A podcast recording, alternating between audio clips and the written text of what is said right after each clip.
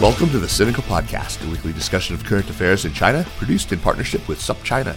Subscribe to SupChina's daily access newsletter to keep on top of all the latest news from China from hundreds of different news sources.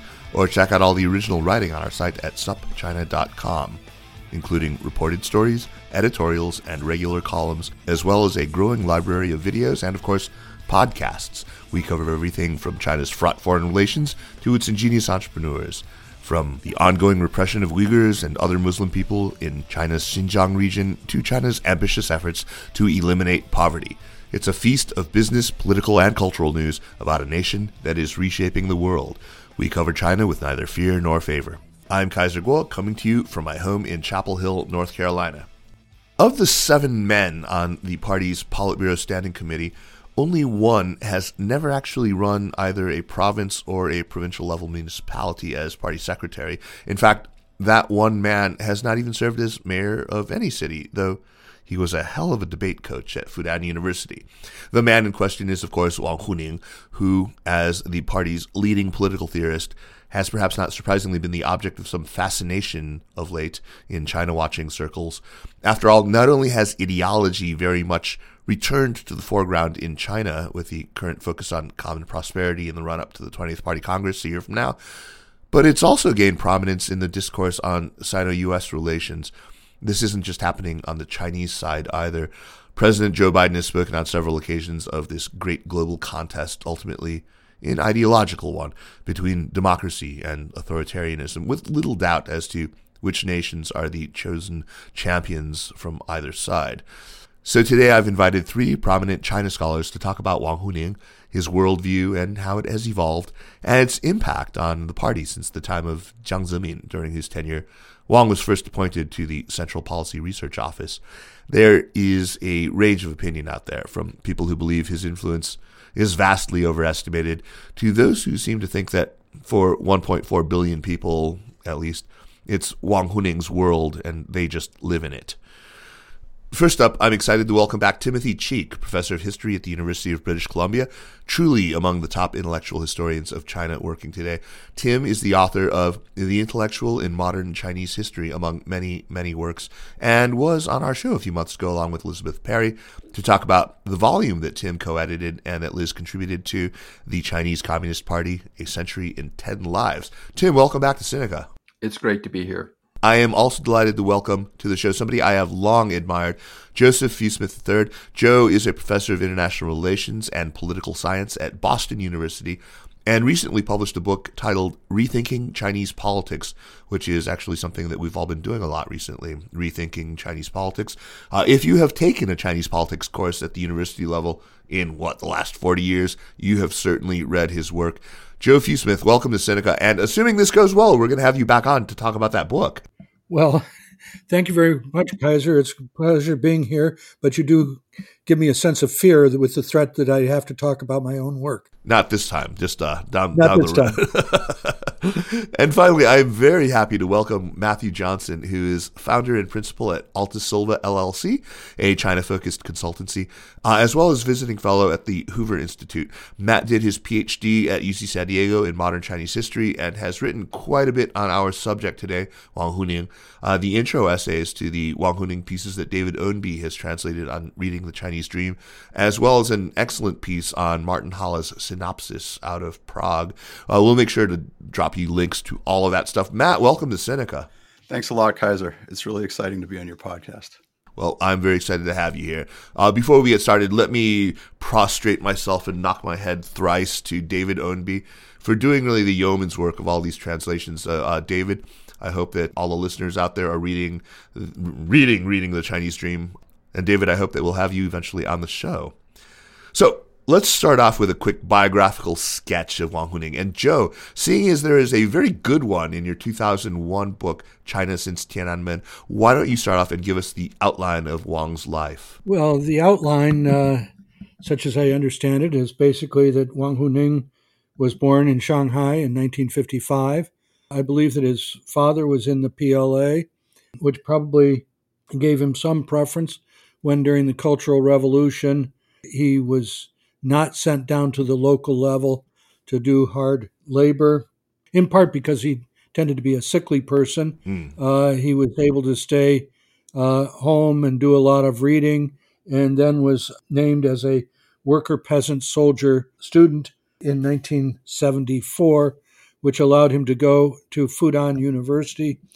Well, actually, it wasn't uh, at Fudan University, it was uh, someplace else. Right, it was Shanghai Normal Eastern University. Where he studied French, uh, of all languages. And then, uh, after three years of studying French, he studied for a master's degree at Fudan's University Department of International Relations, and then was kept on as a uh, teacher in the program, and uh, eventually headed the Department of International Politics and the law school. And then, of course, in 1995, he was uh, brought to Beijing by Jiang Zemin.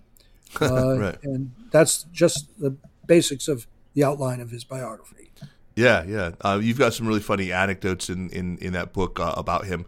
One in particular that I, I, recall was that he first shows up when in the mid 80s, you know, during that big debate on neo authoritarianism. He pens this, this essay, just, you know, all about it.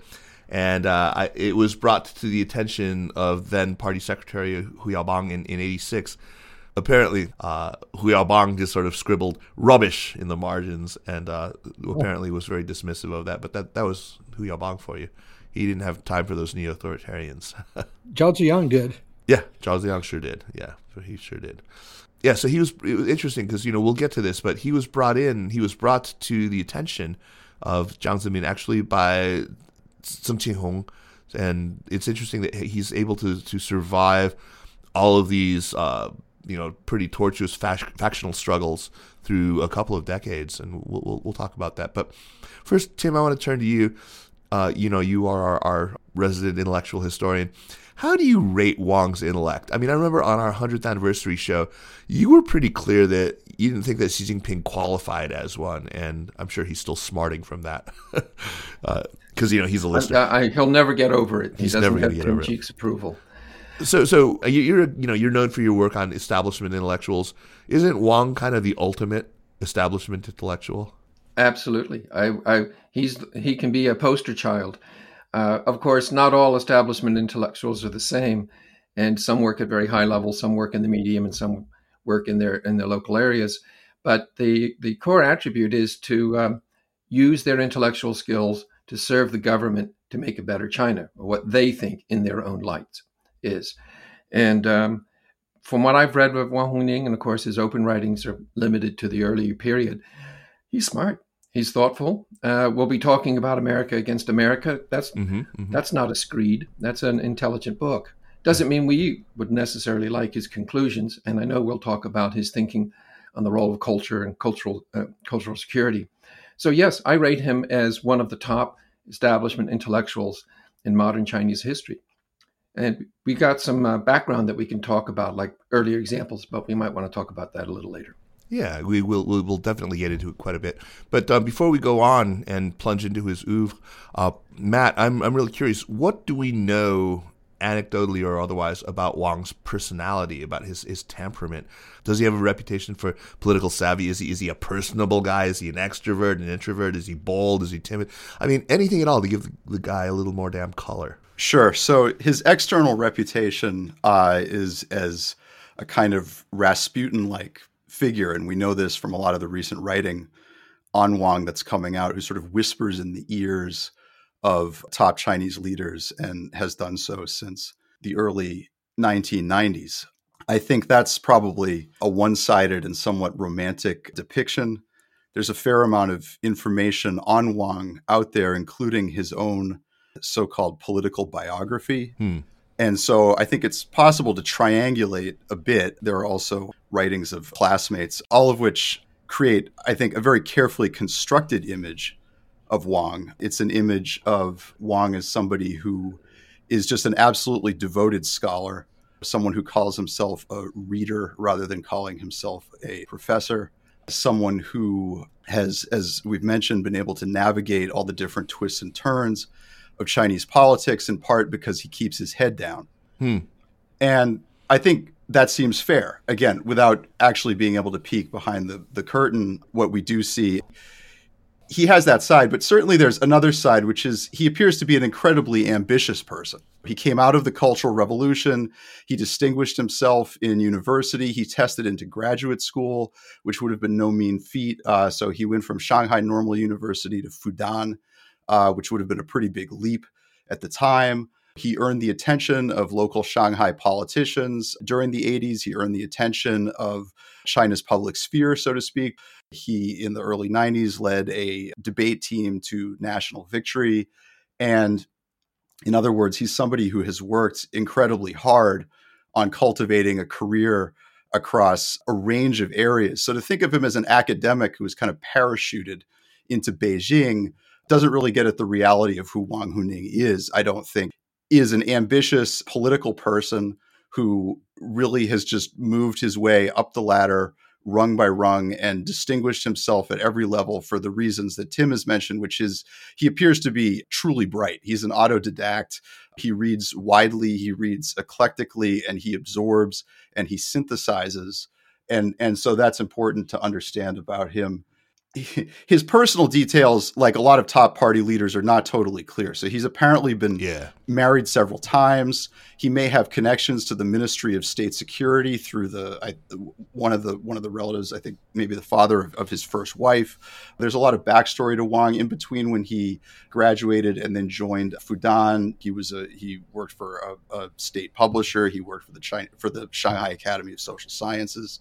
So he's a complex figure, certainly. I, I think if I had to make one key point about his personality, it's that he's somebody who clearly understands the system, including being able to navigate its its you know factional intricacies, and who is sort of pure and devoted enough intellectually and is competent enough, both as an intellectual and as a leader, because he's been a secretary in Beijing for years now. That that he's he's risen to the top. So actually, we should think of him as a very ambitious politician who began uh, with a, a, sort of academic background. But even in his earliest years, he wasn't really a pure academic so much as he was somebody who was in a broad intellectual world. Excellent. I uh, went on YouTube and I found various televised speeches that I thought it'd be interesting for those of our, our listeners who haven't heard his voice to actually hear what he sounds like. So here he is in December 2018 delivering a speech commemorating the third plenum of the 11th Party Congress, you know, the official dawn of reform and opening 40 years later. 在新时代新起点上，把改革开放不断推向深入，为决胜全面建成小康社会， 夺取新时代中国特色社会主义伟大胜利，实现中华民族伟大复兴的中国梦，实现人民对美好生活的向往。为维护世界和平、促进共同发展、推动构建人类命运共同体不懈奋斗。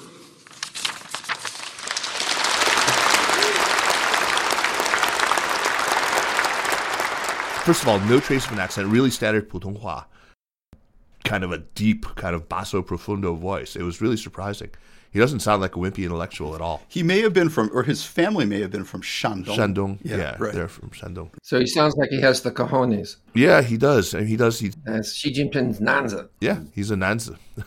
That's why he can. He's no sissy man, right? No. Yeah. Uh, sounds like a smoker to me. Anyway, he does. Um, she she is known to take a puff. Um, so can I, can I just add one comment on what Matthew just said? I, but what's what's really striking to me is that you know you would expect an intellectual really to attach himself to a particular political leader, mm. and Wang Huning seems to have been able to both be attached and detached from Jiang Zemin. He must have been somehow able to separate the advice that he was giving from that sense of personal loyalty, or otherwise he never could have moved over to Hu Jintao and then especially to Xi Jinping. That's right. You would think that Xi Jinping would be really rather skeptical of anybody who had uh, worked for either of the previous two leaders. And yet, Wang Huning accompanies Xi Jinping on all of his trips. And he seems to have this ability to remember policy and verbiage that was used so that uh, when Xi Jinping or anybody else is meeting a foreign leader, he can say exactly what happened last time and give advice on what he should say this time. That's fascinating. So let's talk about that. I mean, since we're on this topic already, I mean, what seems to account for his ability to remain in favor and to continue to climb, as we've said, rung by rung, all the way up into the PBSC to weather the vicissitudes of all that factional infighting? I mean, is there a thread that can connect what on their face appear to be some quite different theoretical contributions uh, that are all somehow attributed to Wang Huning? I mean, look, we've all separately remarked on this distance intellectually between three represents and what we're seeing now, common prosperity. But is this not maybe explainable simply in terms of his response to the exigencies of these very different periods and, and the opportunities that they represent? Thus, this may be just the product of a very pragmatic and flexible thinker.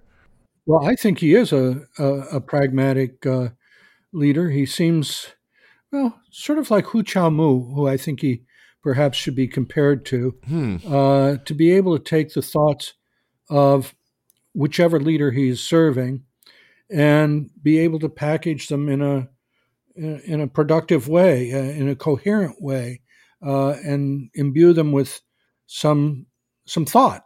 Uh, and he seems to be able to do this for each of the leaders without attaching himself to any one leader.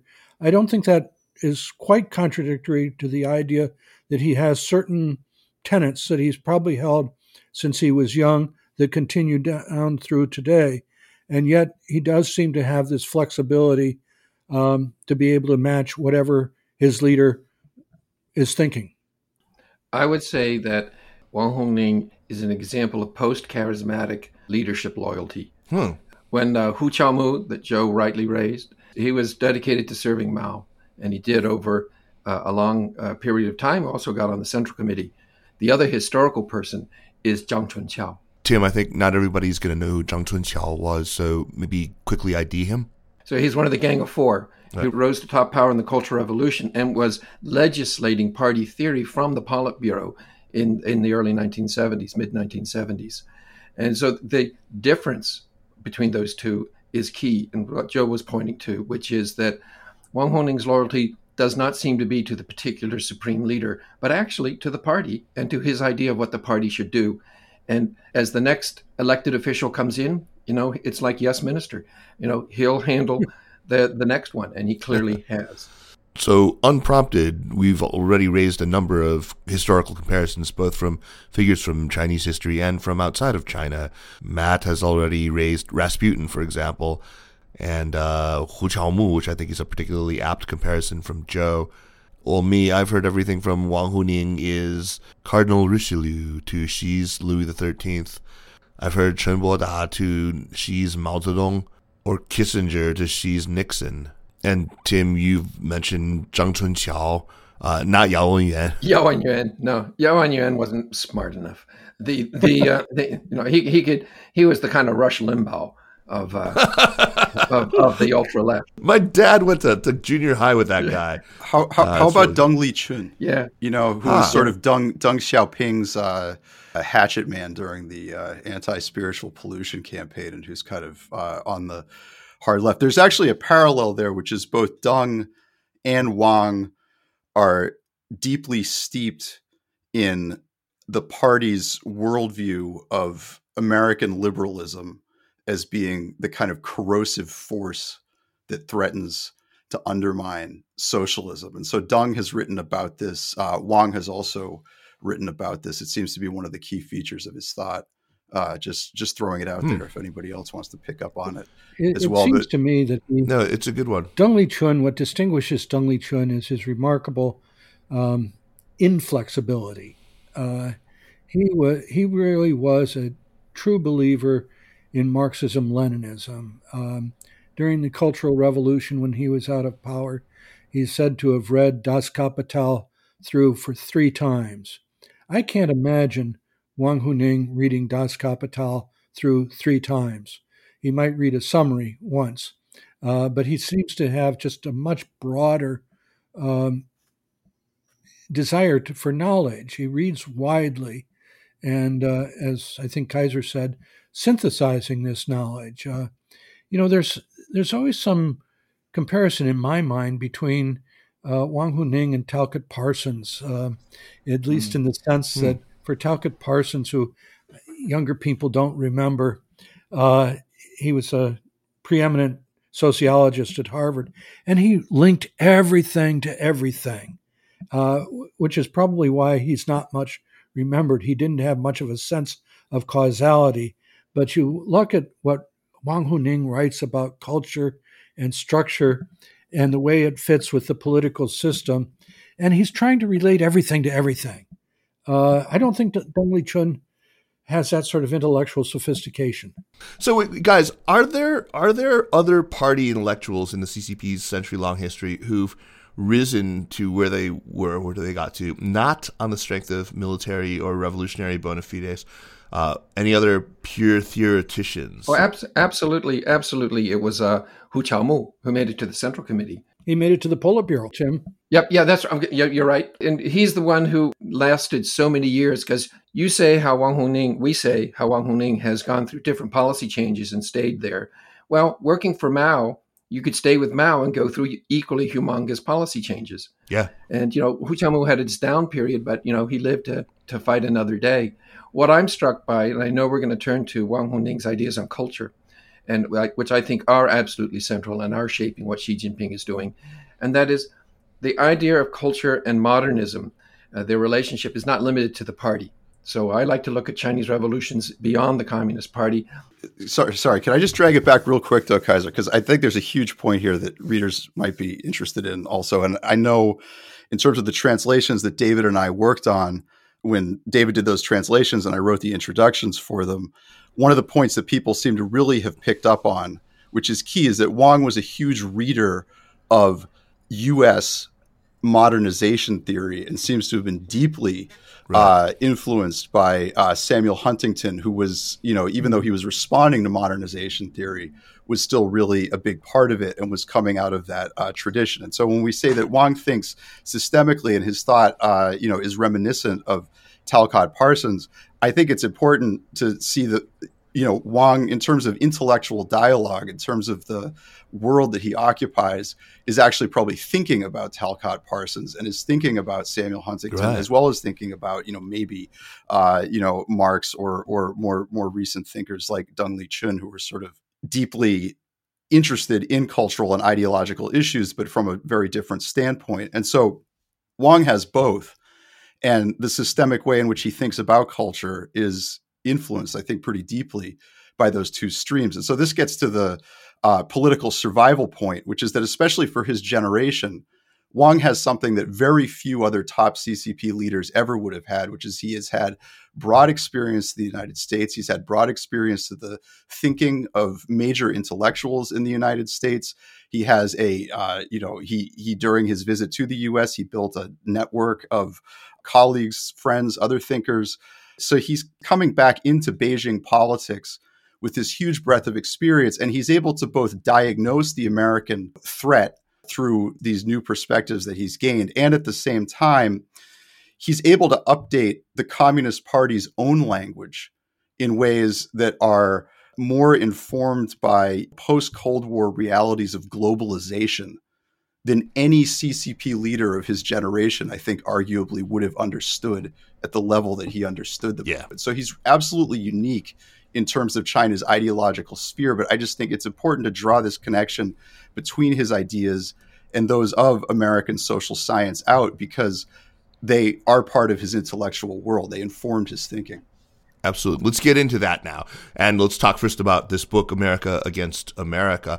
Uh, my reaction to the buzz around this book when Bloomberg first reported that there were, you know, original editions of it selling for $2,500 in China was to think, oh no, these guys think they found the Chinese communist Sayyid Qutb.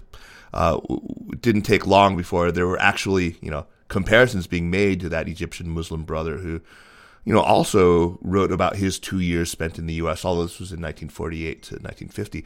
Others have maybe more generously compared the book to Tocqueville. Um, anything that either of these compares, I don't know. I don't think so. But uh, let's let's talk about this. His, his observations of America, it strikes me, are often through this lens of political technology, right? Uh, as we said, you know, he was really interested in um, in modernization, and one of the things that he really gloms onto is well, first of all, the way that the U.S. government regulates rather than manages the economy. This is a big theme in America versus America, uh, and how the market seems to take up functions that that the government would ordinarily take up in an authoritarian state. He's really also impressed with the educational system in the United States and how it produces what he describes as you know modern knowledge produces a distinctly modern ideology. So it's it's not by any means just kind of the indictment uh, of of America. Although you know, just I don't know if you guys have read Sayyid Qutb, but you know, it's full of loathing, right? I mean, he's he, there's this famous scene that gets described over and over again how he attends this dance and he sees these lascivious American women sort of shimmying and, and moving. Uh, anyway, he's he's discussed this is not Wang at all. Um, what does this say about this man? Well, we've talked about this quite a bit about, you know, how he's able to.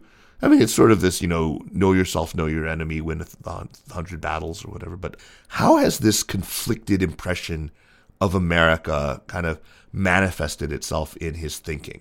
Well, can I take up at least part of that uh, question? Yeah, absolutely, Joe. Because when the the young Wang Huning of roughly 1988 was interested in political modernization, as, as Matt suggested. And by political modernization, he meant something like stability.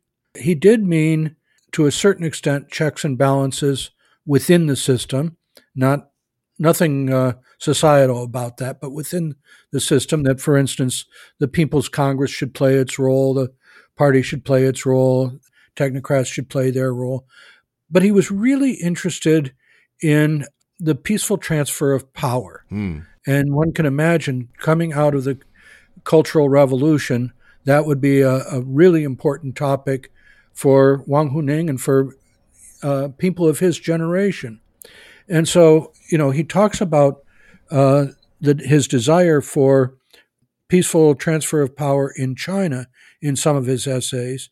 But the, the scene in America Against America that really grabbed me was he attended the um, inauguration of H.W. Bush and describes uh, the inaugural ceremonies in really almost loving detail. He, he was really impressed yeah. by the public ceremony, the roles that people uh, played. And then he comments that the new President Bush goes to the White House and Ronald Reagan is no longer there. He's already left. And that right. symbolizes for him that pol- peaceful transfer of power. And, you know, he says, and I wish that Americans could still uh, hold this thought, uh, that it was simply unimaginable that Ronald Reagan would try to hold on to his office or still be in the White House. And he's just really impressed. And that is part of what he means by modernization, that you would have that type of system. So he's criti- critical of the United States in all sorts of ways, which we can get into. But this idea of the political stability and the ability to pass power from one generation to another deeply impresses him. And one wishes one could interview him now as he is about to be by the side of a political leader who seems to be going on for lifelong tenure. I guess he has to suppress some of his thoughts or they have evolved. Both are possible. What do we see as the significance of his defense of the classical canon, a la Allan Bloom? Um, should we see in, in this the roots of his championing of a kind of cultural conservatism in the Chinese context? Is it maybe a, a, vestigial fear of what happened during the Cultural Revolution that he doesn't want to see repeated? What's going on there? Why is he, in the American context, such a cultural conservative? All the ideas that he has in that book do seem to be championed by uh, neocons, right? You, mentioned Allan Bloom. Um, and, uh, you know, there's Daniel Patrick Moynihan in The Breakdown of the American Family. You know, you don't get a sense that he is citing people like Schlesinger or uh, um, Galbraith or any number of liberal intellectuals that he could have cited in that period. And so, yes, there is something in those neocon thinkers that talks about the breakdown of American society or the tendency toward that, which he clearly does not like. He he may hope in some sense for the breakdown of American democracy, but in another sense, he's trying to think about why would it break down, which, as you say, resonates with his Chinese experience. I might take a stab from the Chinese side, Joe. Okay. Yeah, yeah. I think that Wang Huning's interest in uh, neoconservatism and its role in the United States and the power of culture and the cultural challenge of the breakdowns that he sees in the United States absolutely speaks to his Chinese experience. I often think in terms of Meiji Japan. The 1860s, everything Western was great, you know, the beefeater. In 1870s uh, and, and 80s and 90s, the Matsukata recession, they turned back to their spirit. So Wang Huning reflects, at least, a cultural turn for China's modernization. We can build the stuff, we're rich, but who are we? And I think that Xi Jinping's focus on culture, cultural uniformity, and all these issues of cultural security, we can I, I trace to Wang Huning. I'd be interested to see what Matt says. Matt, you, you you have actually written quite a bit about Wang's concept of cultural security and cultural sovereignty. Um, can you summarize his ideas in layman's terms? What's he on about, and and where this idea comes from? Because it seems to connect with his interest in Samuel Huntington's Clash of Civilizations idea. So maybe we can talk about that idea, how Wang engaged with Huntington, and maybe what lessons Wang seems to have taken away also from both his sojourn in, in America and he, you know what he saw as sort of uh, forces eroding uh, American culture, but also from the end of the Cold War and the collapse of Soviet communism. Yeah, huge, huge question, important question. It sounds to me like the overarching theme here is culture. So, why is culture so important to Wang Huning? You can read it definitely from the perspective of his immersion in American modernization theory and the Huntingtonian response to modernization theory, which is to put values and culture at the center of the modernization argument, as Tim was saying. And so, in other words, if a society is to become modern, it has to shed all of its traditional baggage. And so I was struck actually by reading some of Wang's early writings, uh, how down he is on Chinese village culture. Right. He, like many Chinese intellectuals before him, sees villages as more or less an impediment to building an orderly political system in which because political values are widely shared in a sense and in a sense uniform throughout society that kind of supercharges the nation which is what he's really interested in and, and orients people's wills towards some kind of common purpose. Now you could find lots of antecedents for this. It doesn't just come out of american social science. It's obviously you know in the in the intellectual history of every country that's ever gone through a self-conscious modernization period. You could probably find a lot of pre-modern examples also, but I think the the point is is that in Wang's moment anyway, what is important about culture is that it allows political systems to basically harness social energy and use that energy for the good of the national interest for building a more economically dynamic society et cetera, et cetera. So when he visits America, you know, even though he finds a lot to admire, and one of the things that he likes is the way that information and energy just seems to kind of circulate throughout American society, which which which you pointed to uh, also, Kaiser. He sees that as very important to understanding American success, but he doesn't want to believe that it's kind of the secret of American success, and so he sets up this opposition between individualism and collectivism.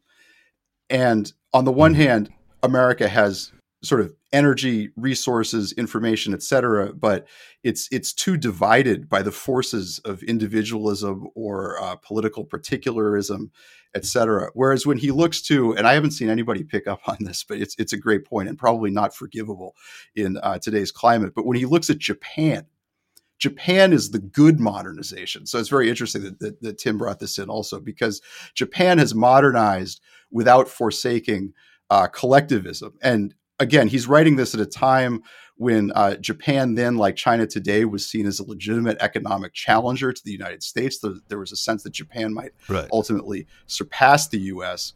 And this, for Wang, is a very appealing model. Now, to go to the, the the other point about culture, which is why is he sort of worried about U.S. cultural infiltration? I think it's because that's the threat to his whole scheme, right, is if Western liberalism comes in, and he was far from the first person to say this. Mao said it, Deng said it, Jiang Zemin also thought it, and and you know a, a host of other intellectuals and lesser figures who were attached to those leaders all you know sort of iterated the same ideas, right, which is that Western liberalism corrodes internal political unity and it destroys the foundations on which China's socialist system is based, which really emphasize, again, the sort of channeling of social energy for the good of the whole, so to speak. And I, I think it's a fascinating aspect of Wang's thought. It's obviously one that in the contemporary US cultural sphere right now is being picked up on by newer thinkers, and and they've they've really injected a lot of life into this uh, debate. I, I, I think I've been interested in in some of the work that I've read,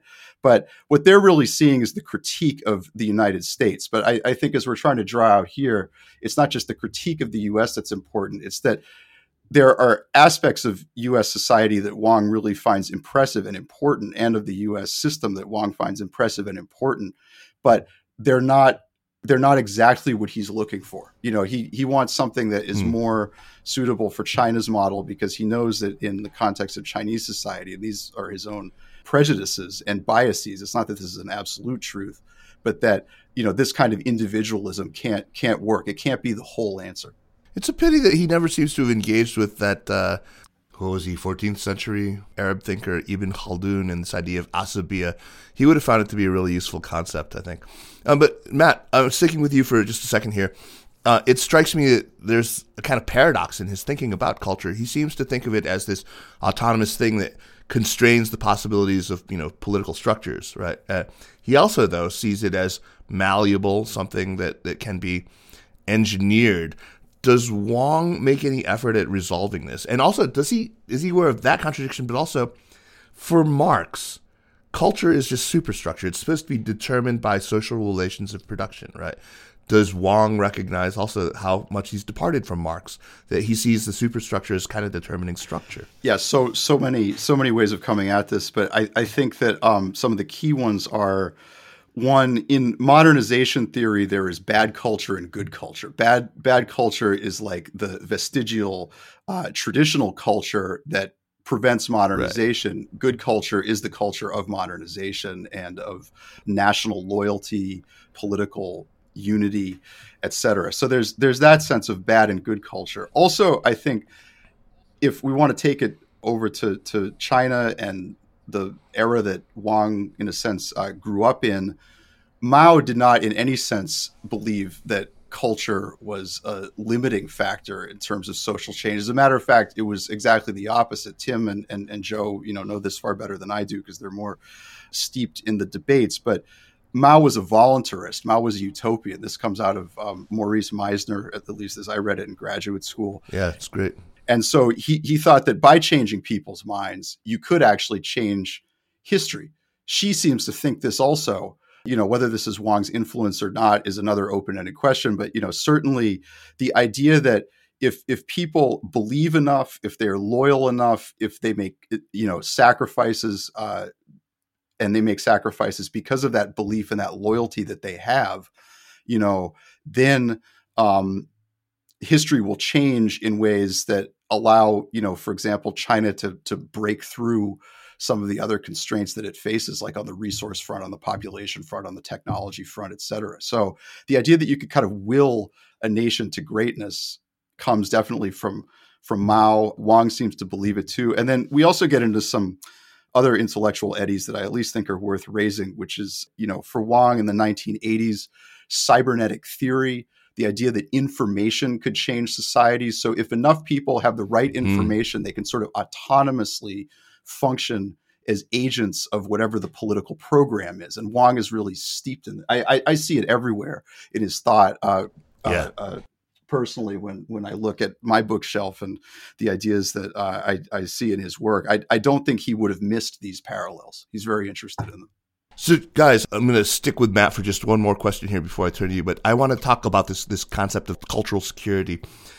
Is culture security in Wang's mind a defensive concept, or an offensive concept, or is there even a meaningful distinction? In other words, in order to preserve Chinese cultural security against the infiltration of, of the West, is it necessary to subvert its force or to take the fight to the enemy to undo American cultural supremacy? Or is it enough to just simply prevent it from taking too much of a hold in China? Because you describe it as kind of a preemptive defense. I'm not sure. These anyway, these ideas are very, very much in play right now in today's China, and so they, they seem to be very worth looking at. Sure. Yeah. Um, I think that the main concept of cultural security, again, comes from a longer debate and to a certain extent, uh, fear within Chinese politics about what Mao would have known as um, uh, peaceful transformation or peaceful evolution,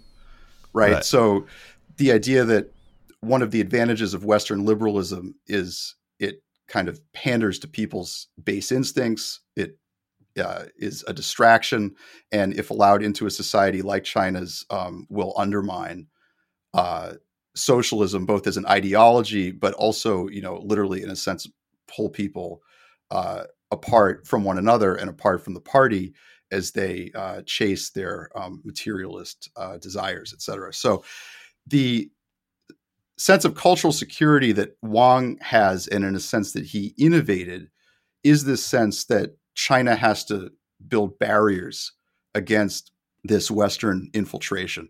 And that side of his thinking would not have been unfamiliar to Mao, Deng, and others. What what, what Wang sees also, though, is that globalization is like peaceful evolution 2.0.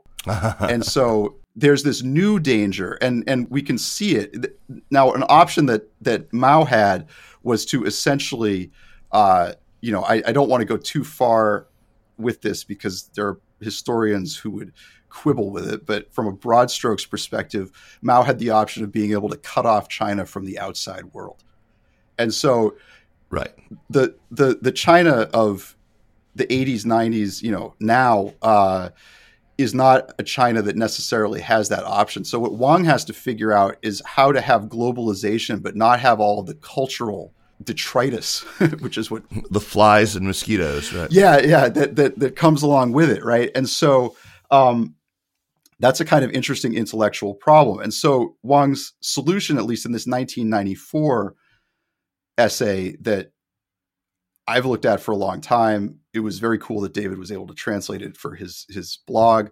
Um, you know, because I think it's something that people should seriously look at. Is that the only real security comes from changing the external system so that things can't come in anymore. That's basically Wang's conclusion. There's that, but there's also building yourself up so that you are a more attractive option culturally, right? And and this is this is something that I see possibly happening right now. So there is that defensive element. There is that uh, pointing out all the flaws in in, in the American system. But there's also, and I'm seeing that this is happening, that post COVID the scales are tipping in their direction. Beijing feels like it has stress tested its system with its COVID response, basically cratering the economy and bouncing back quickly. Beijing feels like it has more regime support than before 2020, that it has a greater sense of national confidence, more sort of state capacity and political capital all on ample display for the people to see. They all feel like this is actually increased because of the pandemic and there seems to be more confidence at the same time they are literally kind of closing themselves off in, in so many ways. I mean, I cannot help but think that they are secretly glad that so many of the ac- academic exchanges have been shut down, that so many of the journalists are no longer there, that so many of the uh, the you know that that there are fewer foreigners buzzing around in Beijing and Shanghai. So I mean, it's hard to see. Tim, why don't you? How do you feel about the, the, this stuff? Do you, do you feel like that this is a moment? Kaiser, I'm going to jump in because I think it was something that you raised that's apt here, and that's the difference between hardware and software. Why is why is culture and why is idea why do ideas matter so much? I think we could think of this in terms of the party saying we've handled the hardware we have a strong industrial base and uh, military. Now, the key contradiction is the software. And we look when America was so great in the 80s, it had these software problems. Look where America is now. Wake up and smell the coffee mm, or the oolong. I think you're right, Tim. What what changed in part is the rise of the new left in the in the 1990s, and what they introduced very specifically was cultural concerns. Uh, you know, they're building off of Edward Said and people like that. This this phrase of Huayuquan, the uh, discourse authority, mm-hmm. was was introduced, and you know, I remember reading this. What is that? 25 years ago, and thinking sort of, well, that's cute. Um, you know, a few literary critics uh, bringing up this postmodernist language and so forth. And, you know, it's grown over the years. This is what's been so interesting about it. And when you look at Chinese attacks on universal values, America can't tell us about democracy as a universal value. We have our own values. And, you know, it's, it's grown over the years so that when you talk about this Huayuquan, that becomes, I guess you, in your language, offensive. And I think they've become increasingly confident that you can defend socialism, you can defend the so called Chinese model against American values. And obviously, we see this reaching uh, some, I think, extremes when you criticize an NBA general manager for criticizing Hong Kong. Uh, that seems to be a reach too far, but but they're going there, and it's fascinating yeah, to have yeah. watched this discourse. And I think it does match a lot of what Wang Huning, but it also matches uh, Xi Jinping's sense. So, Joe, do you, do you think that there's evidence that document number nine was Wang Huning's handiwork?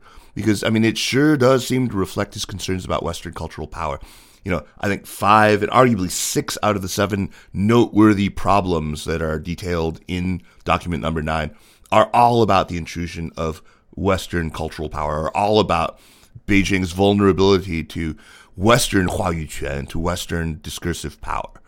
I, I think you're right. Uh, how much of a hand he had in that, I don't know. I think that there are an awful lot of people in the uh, propaganda Xitong that would agree with that thought. Uh, but it doesn't surprise me that he would have had a major hand in the drafting of that, or at least the final language of that. It's interesting. Remember Deng Xiaoping saying, you know, we open the doors and we know the flies are going to come in. Right. We just need to close the screen. Uh, a defensive reaction in your terms. And now things with Huayuquan have gone really quite uh, a bit farther. And uh, as you say, document number nine, you know, you, you kind of look at that at the time and you say, oh, we have a periodic crackdown, uh, uh a show. We'll, we'll, we'll, wait for the Fang when things will loosen up in a few years. And I'm still waiting for that Fang.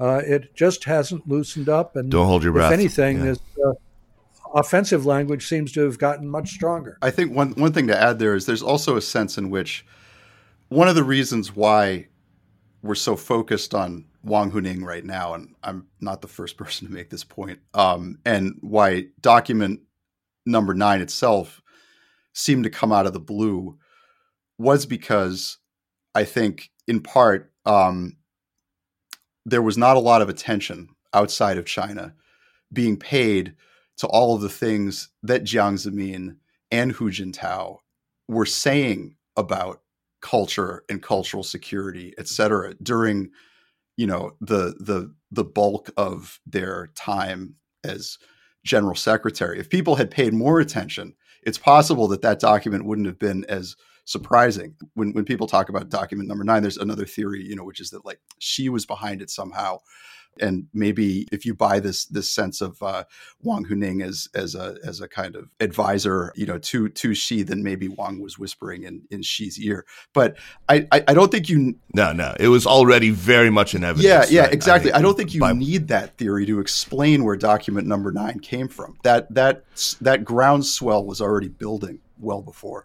So, I mean, I have my own theory about how this happened. This my my hypothesis. And there was this a real confluence of, of factors that created a sense of crisis over Chinese cultural power and a heightened awareness of you know the overwhelming cultural power of the, of the West, their discursive power, uh, but also its hostility to China. And I think one fact. I mean, if you look like Meng Jianzhu, what he was saying back then about you know the, the amplification potential of, of the internet and, and the dominance by the late aughts, especially in the run up to the Olympics, you saw this. I mean, they were not unaware that that threat was being boldly proclaimed almost daily in the op-ed sections of all major English language publications in, in the UK and the US.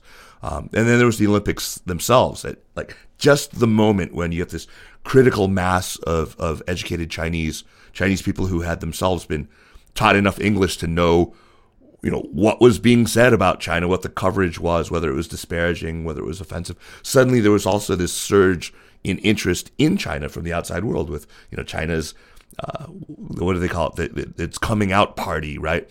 So, you know, after after September 11th, there had been this period of like six years where there was just no dust ups at all. There had been no major incidents between China and the U.S. And you know, what you had like these WTO cases involving dumping of underwire bras. You had the poison pet food. You had Darfur. Maybe that was the worst thing that was happening. But you had Chuck Schumer and Lindsey Graham complaining perennially about you know currency manipulation. But so, so for scholars in China, I mean, just uh, speaking from personal experience, that that was a real golden era for. It was, yeah, no, absolutely. We've we've talked about it for research, for the cultural scene.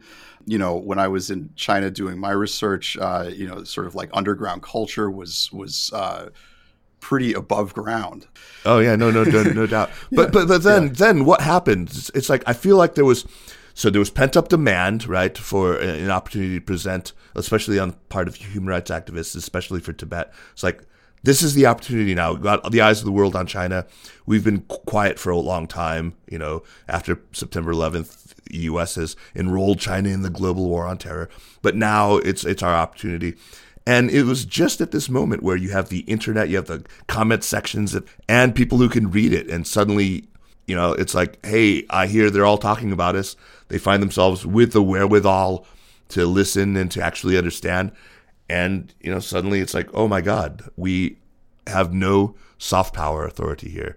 Uh, it's it's it's pretty. It's you know, pretty there shocking. was also the Soviet Union, the breakup of the Soviet Union. Absolutely. And if you read the journals, the specialized journals, um, peaceful evolution is is the fear. Yeah. And they see U.S. power as behind the breakup of the Soviet Union, and then you get the color, color, color revolution in Ukraine, Georgia, and then the Arab Spring. Again, is the U.S. influence. Uh, one of the things you mentioned the Olympics. One of the things that has always fascinated me about the Olympics was uh, do a comparison with Heshang River Elegy, yeah. and that is society kind of rewriting the history of China and you look at the opening ceremony, and it's the state rewriting and imposing a different interpretation of Chinese history on society. And that's when they sort of tightened up the ideology and said, we can't fool around with these hair-brained intellectuals uh, uh, telling us the bad things in Chinese culture. This is how it was, and they're taking back their narrative. I think this all fits of a piece. Absolutely, that's that's a good point. The one thing I would add there also is that you know a lot of the discussion that we're talking about in terms of the reaction to cultural change was taking place in parts of China's system that are very deep and, in a sense, uh, you know, inaccessible from a research perspective. So it's becoming clearer now that uh, you know within the security state, within the propaganda apparatus, the reaction against opening has always been there, and the dangers mm-hmm. of the internet oh, and of you know the kind of possibility for real political loss of control as information spreads without appropriate, so to speak, uh, checks um, has always been, you know, really, really high on the list of top leaders like Meng Jianzhu in those systems as issues that they have to address. And so it sort of took them a while to um, build, I think, you know, the the momentum that they needed. But uh, you know, I, I totally agree with the sense that that's really where the reaction started to to come from. It came from those deeper parts of the party and of the state uh, that were not like the NDRC and the more reform oriented parts of China's uh, political Right, system, right, but they're they're the old, uh, you know, key kind of pillars of the party control apparatus that you know sensed a kind of you know their their their leaders sensed their their antenna sensed a real loss of control and so therefore they swung back into action. And so you you you get more of uh, you know this kind of like tightening move that uh, Joe just talked about that that is still ongoing even now. I, I agree with you. The party's limbic brain. Indeed, the party's limbic brain. I, I would just uh, cite the old saying that goes way, way back uh, about if Marxists do not occupy the propaganda front, then the bourgeois people will. And so there's always been that sense of are we on the offensive? Do we control it or not? And, you know, that waned. But it was a fight even in the 80s, but certainly in the 90s, that sense that we're no longer occupying this propaganda front, uh, I think, grew. So China, as we've we've we've mentioned just now, believes itself to be a democracy. It seems to have grown increasingly bold in this assertion during Xi's tenure thus far. Uh, democracy is actually right up there among the, the 12 socialist values, one of the four core national values. Uh, Matt, you note correctly that Wang never actually defines it. Uh, Joe, you write that, that, that his idea of democracy seems to be more more substantive than procedural. That they're of the kind of consultative or elite democracy sort.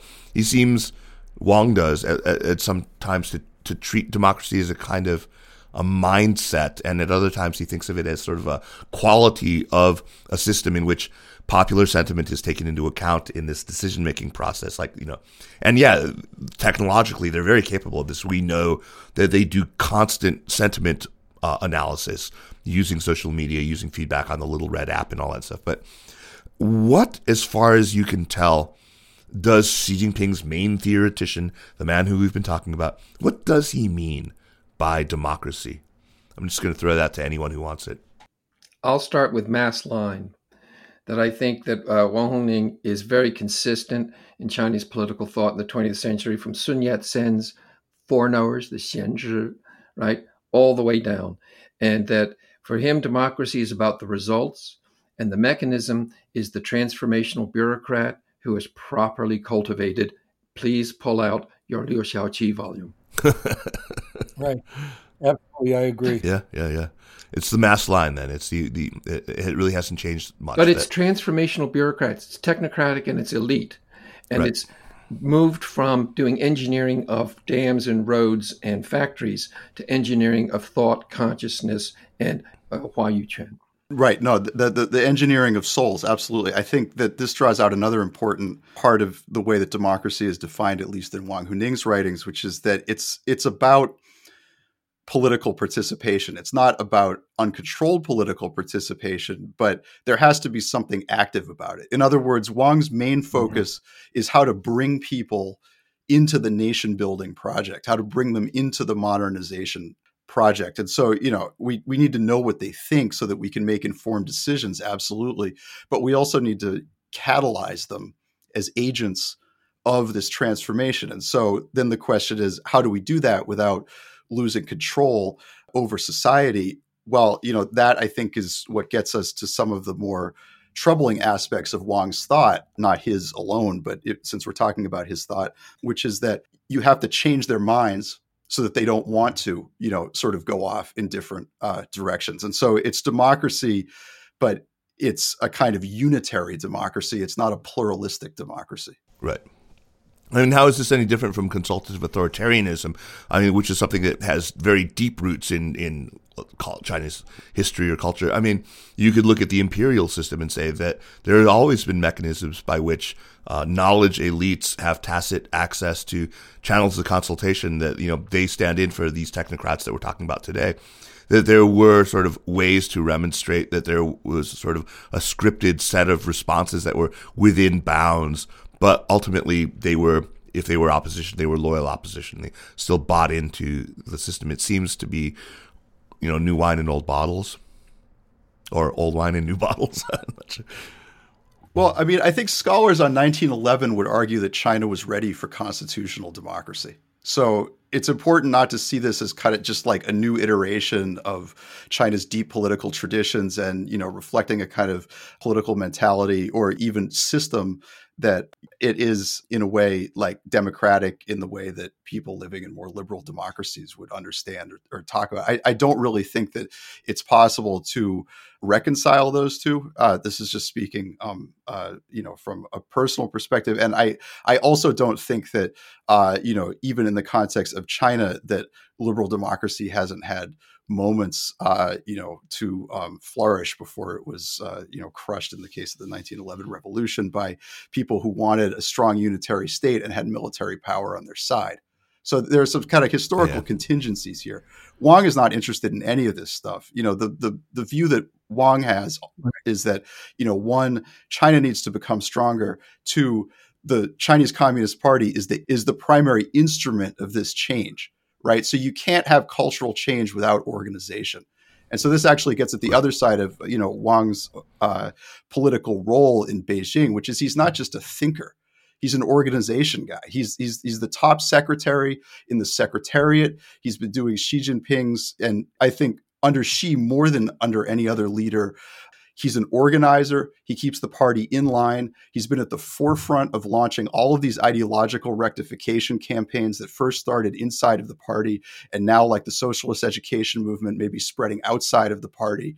You know, that that's not necessarily, you know, Wang either and that he's not necessarily the originator of those ideas, but he is an instrument as as, you know, the the ideological constriction in China uh, takes hold, as, as it's been doing under Xi for for you know a decade now, basically.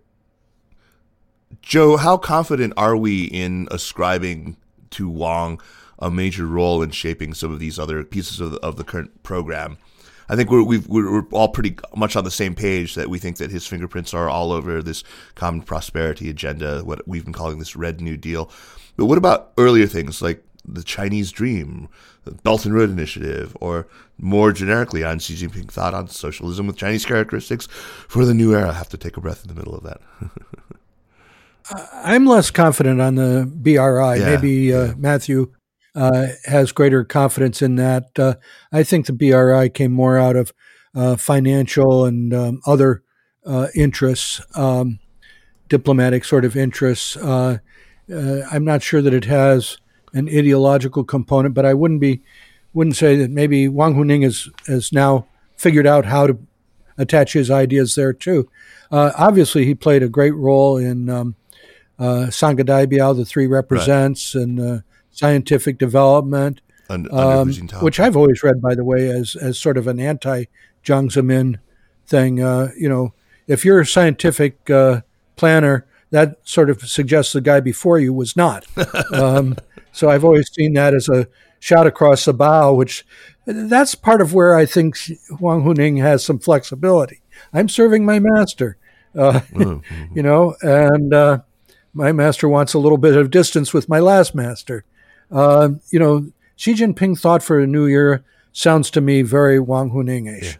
Yeah. Uh, the China Dream, I I'm, I don't know exactly where that came from, but it wouldn't surprise me that that came from Wang Huning. Uh, but uh, again, there's always a group of people that we shouldn't forget. It's not just one person who uh, summarizes these things.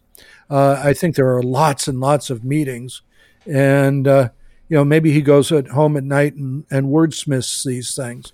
As uh, you know, a lot of Deng Xiaoping's favorite phrases were were wordsmithed afterwards. Sure. we shouldn't expect Deng, Deng to have ever said them, and I think Wang Huning is probably a great wordsmith among other things. Yeah, I imagine so. And, and and, wordsmithing is really really important because it does summarize the thoughts uh, often in memorable phrases, which is really good for propagandizing. Yeah, I, I wanted to go back. One thing that uh, I really appreciated Matt for bringing up was historical contingency, and we kind of forget because there have been three revolutions that you have it's a revolutionary history 1911 1927 1949 and no revolution can really accept uh, procedural democracy because it would undermine the f- whole reason for having a revolution. Revolutions are almost by definition solipsistic. We have an ideology that cannot be empirically verified. I know because I know. And that's really important. The very nature of the revolution obviates um, procedural democracy. Mm-hmm.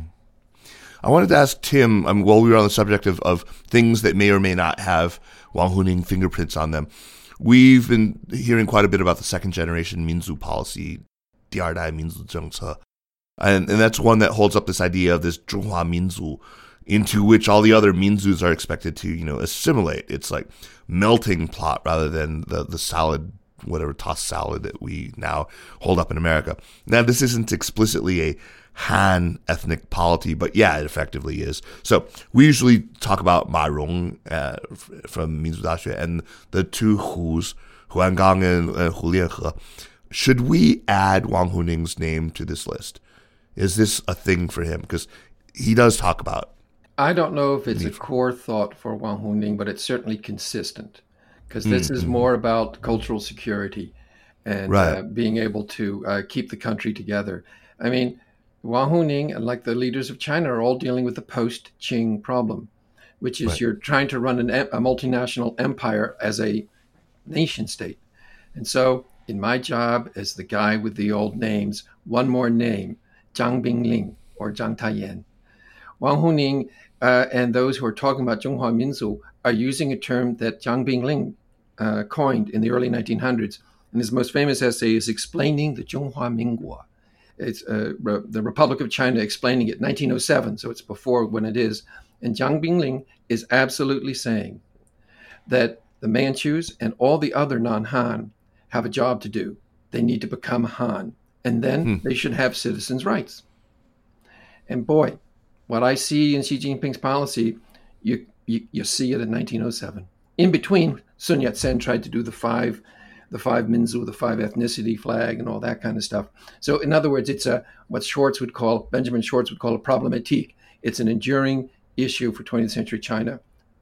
Are we going to yeah. be a single nation state or a multi ethnic uh, uh, state? And Wang Huning seems to be quite consistent with the thought that no, everybody needs to assimilate because that's what America did. That's that's that's brilliant, Tim. I think um, just to add to that, as historians, good to be humble, good to always think about where we might be wrong. Um, you know, and I think barring either another party coming to power or a very different leader coming to power in China, you know, someone who like uh, Gorbachev might allow for the study of Stalin, right? Like we're we're not gonna we're not going to know a lot about policymaking in China, particularly during the Xi Jinping era. And so it's extremely difficult to speculate on one, what role, you know, Wang had in crafting theory as opposed to just drafting theory. Um, you know, because again, even though we can't see it, and even though there's a lot of focus on Xi, clearly there is some kind of at least quasi consensual mechanism by which elite politics works. It has to, or the system would not hold. There are just too many interests. Um, you right. know, the the other thing is that we we don't know, you know, which policies Wang has been more or less influential in. You know, he didn't he didn't join the Politburo Standing Committee uh, until. Um, yeah, yeah. Well, thanks. So, so the um, the the idea of him as a decision maker really can't can't precede that point because he wasn't part of the top decision making body until that point. So I, I think we've got to be careful about, you know, saying that Wang really crafted any of this so much as he may have been involved in the, the framing, which is something that even as an academic in Shanghai, he was supposedly already involved in. You know, he's he's always had this kind of speechwriter, draftsman uh, side to his portfolio. And again, you know, this kind of exceptional mastery of the discursive language of the party, and then also the ability to kind of update it in very clever ways that uh, uh, capture more contemporary nuance as China's political system is forced to respond to new realities on the ground. So that that seems to be, I think, a point that's fair. But we don't we we don't and probably will not know what role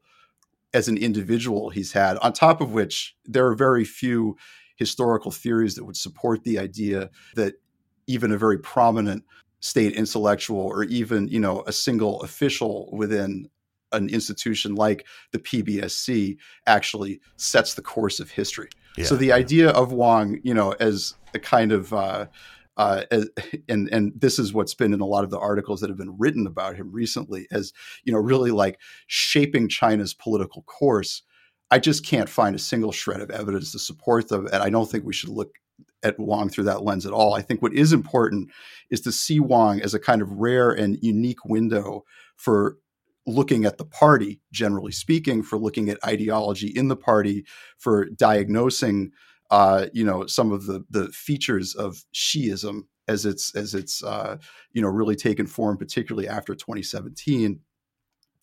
That's all stuff that we can do with Wang, but we have to be humble about what we think we know about the policymaking process in Beijing, because you know sometime in the future when those archives finally open, they're going to tell us all kinds of stuff that we never would have guessed basically some of it we can intuit but that there's a lot you know in terms of these specifics that we don't know well, I'll ask him next time I'm in Beijing and we get a beer yeah, together. please do. Um, I think me, me and Han Zheng are gonna gonna get a beer with, with Wang Huning and it'll be it'll be good.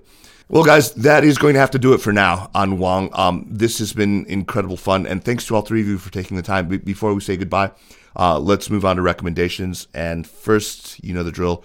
If you like what we're doing with Sinica and with the other shows, subscribe to SupChina Access, our newsletter. That is what keeps the lights on here at SupChina and for the Sinica podcast. So, I mean, where else in the world are you going to hear an hour long exploration of the worldview of some party ideologue? So, yeah. Thanks a ton. Let's move on to recommendations and let's start with you, Matt. What do you got for us? Sure. So, uh, I think because we've talked about culture, we've talked about now archaic social science. There are two books still that I think are worth uh, the attention of people who want to explore some of the ideas that we're talking about, but not necessarily from the perspective of Wang Huning. They're two of my favorites. One is Carl Deutsch's The Nerves of Government Models of Political Communication mm. and Control, which is a book that I think should be read by anybody who wants to understand how Leninist systems work without uh, necessarily thinking through all of the Leninism. And another, which I find really useful when looking at what comes out of Beijing, thinking about its relationship to the propaganda apparatus versus, you know, whether this is really telling us something, is uh, Robert Jervis's uh, The Logic of Images in International Relations, which is a book that's all about signaling, which is, I think, a very important concept to keep in mind when we're trying to parse uh, party discourse. Wow, that's heavy. So Deutsch and uh, Jervis, yep. huh? Thanks, Kaiser. Thanks. Thanks a lot. Joe, you're next. What do you got for us?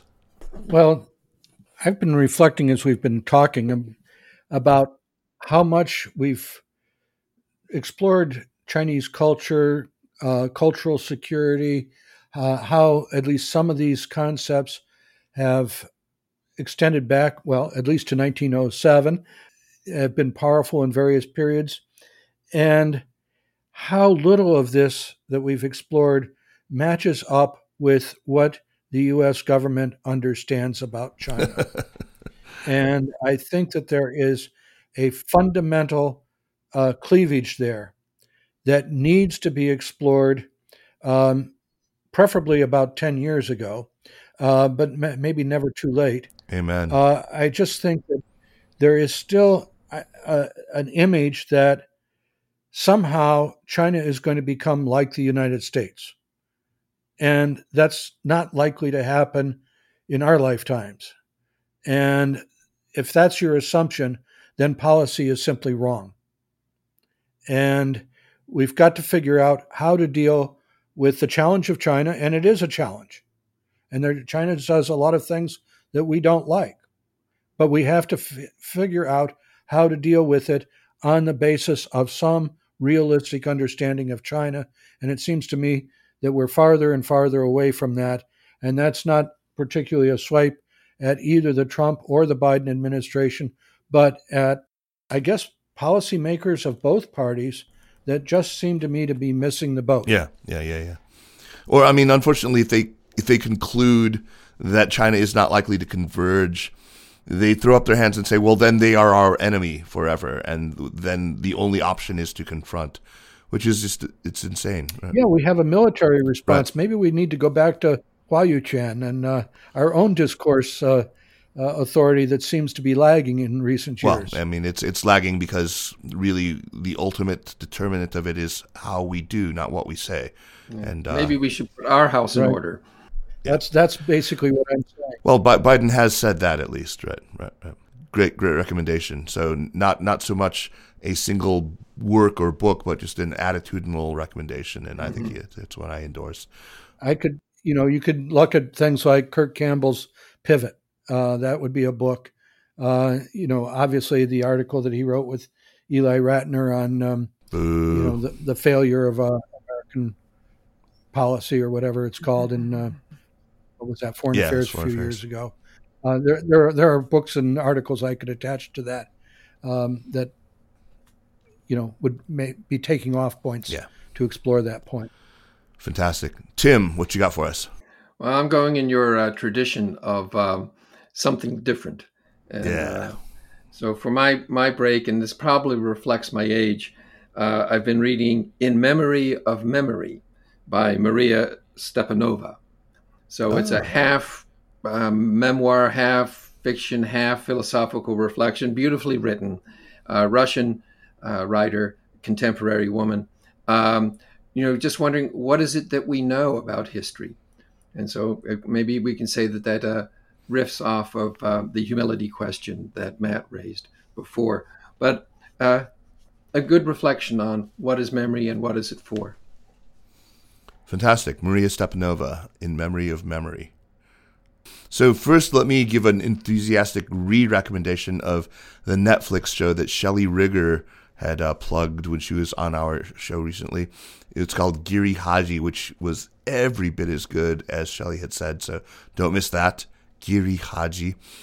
I have been on a Guy Gavriel Kay kick recently, and I think i have recommended several of his books of late. But I just finished one called River of Stars, which is set in a fictional China, which is confusingly called Kitai and it's especially confusing because this one is set in a fictional northern Song dynasty in the early part of the southern Song, just before the Jurchens, who in this book are called the Altai, destroy the Khitan Liao dynasty, which is called the like the I can't remember. It's like the the the Xiaonu or something like that. Uh, anyway, it, it's an actually outstanding book. It, it manages to blend elements of of Zhuan, the, the Water Margin or Outlaws of the Marsh, with the Yue Fei story and all the court intrigue surrounding the Wang Anshi reforms. So you have, you know, characters like based on Song Po. You have a Song emperor who's pretty faithful to Song Huizong historically. Uh, but there are magical elements in it as well. Um, this this Kitai is the same Kitai as he did in this earlier novel called Under Heaven, which was set in the Tang Dynasty, basically between the Battle of Talas and the uh, An Lushan Rebellion. So it's for anyone who knows Chinese history well, it, it, it gets a bit much with all the explication of you know Chinese humanities. You know, he's got to name the four treasures of the the studio and all this stuff, and there's a little too much of that. But it's actually fun to solve the little you know who what historical character is this guy based on or what what what does this refer to or how does this geography match up and it's it's actually quite a bit of fun so highly recommended it's called river of stars by guy gavriel kay got to have some novelistic fun in my life. Gentlemen thank you so much. What a what a blast that was. Matt thanks so much for taking the time and uh, and for all the hard work that you've done uh, working on this Wang Huning stuff. This was really great kaiser. Um, and and to speak with tim and joe uh, huge moment because um, I don't get to talk to real intellectuals enough these days. Now that I'm, you know, drifting yeah, I mean, it's the water's still warm. Academia, yeah, it's, it's it's all applied. Who are you calling an intellectual? Your mom. Joe, great to have you on, and uh, I, let's let's talk about your book next. I'll I'll I'll uh, get through it, and then let's get you back on the show. Kaiser, I'll, I'll tell you, Tim already knows this but I've got another book coming out in the spring. Um, wow. Forging Leninism in China, uh, Mao and the Remaking of the Chinese Communist Party, uh, 1927 to 34. Uh, you will enjoy that, and your Chinese audience um, will find it uh, startling. Oh, wow. Well, I look forward to reading that. Get, get me a galley copy. I, I'd be happy to send you a copy.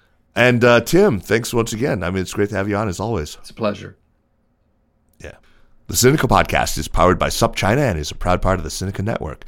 Our show is produced and edited by me, Kaiser Kuo. We would be delighted if you would drop us an email at Sinica at supchina.com and tell us how we're doing, or just as good, give us a rating and review on Apple Podcasts. This really does help people to discover the show. Meanwhile, follow us on Twitter or on Facebook at, at SupChina News, and make sure to check out all the shows in the Sinica Network. Thank you very much for listening. We will see you next week. Take care.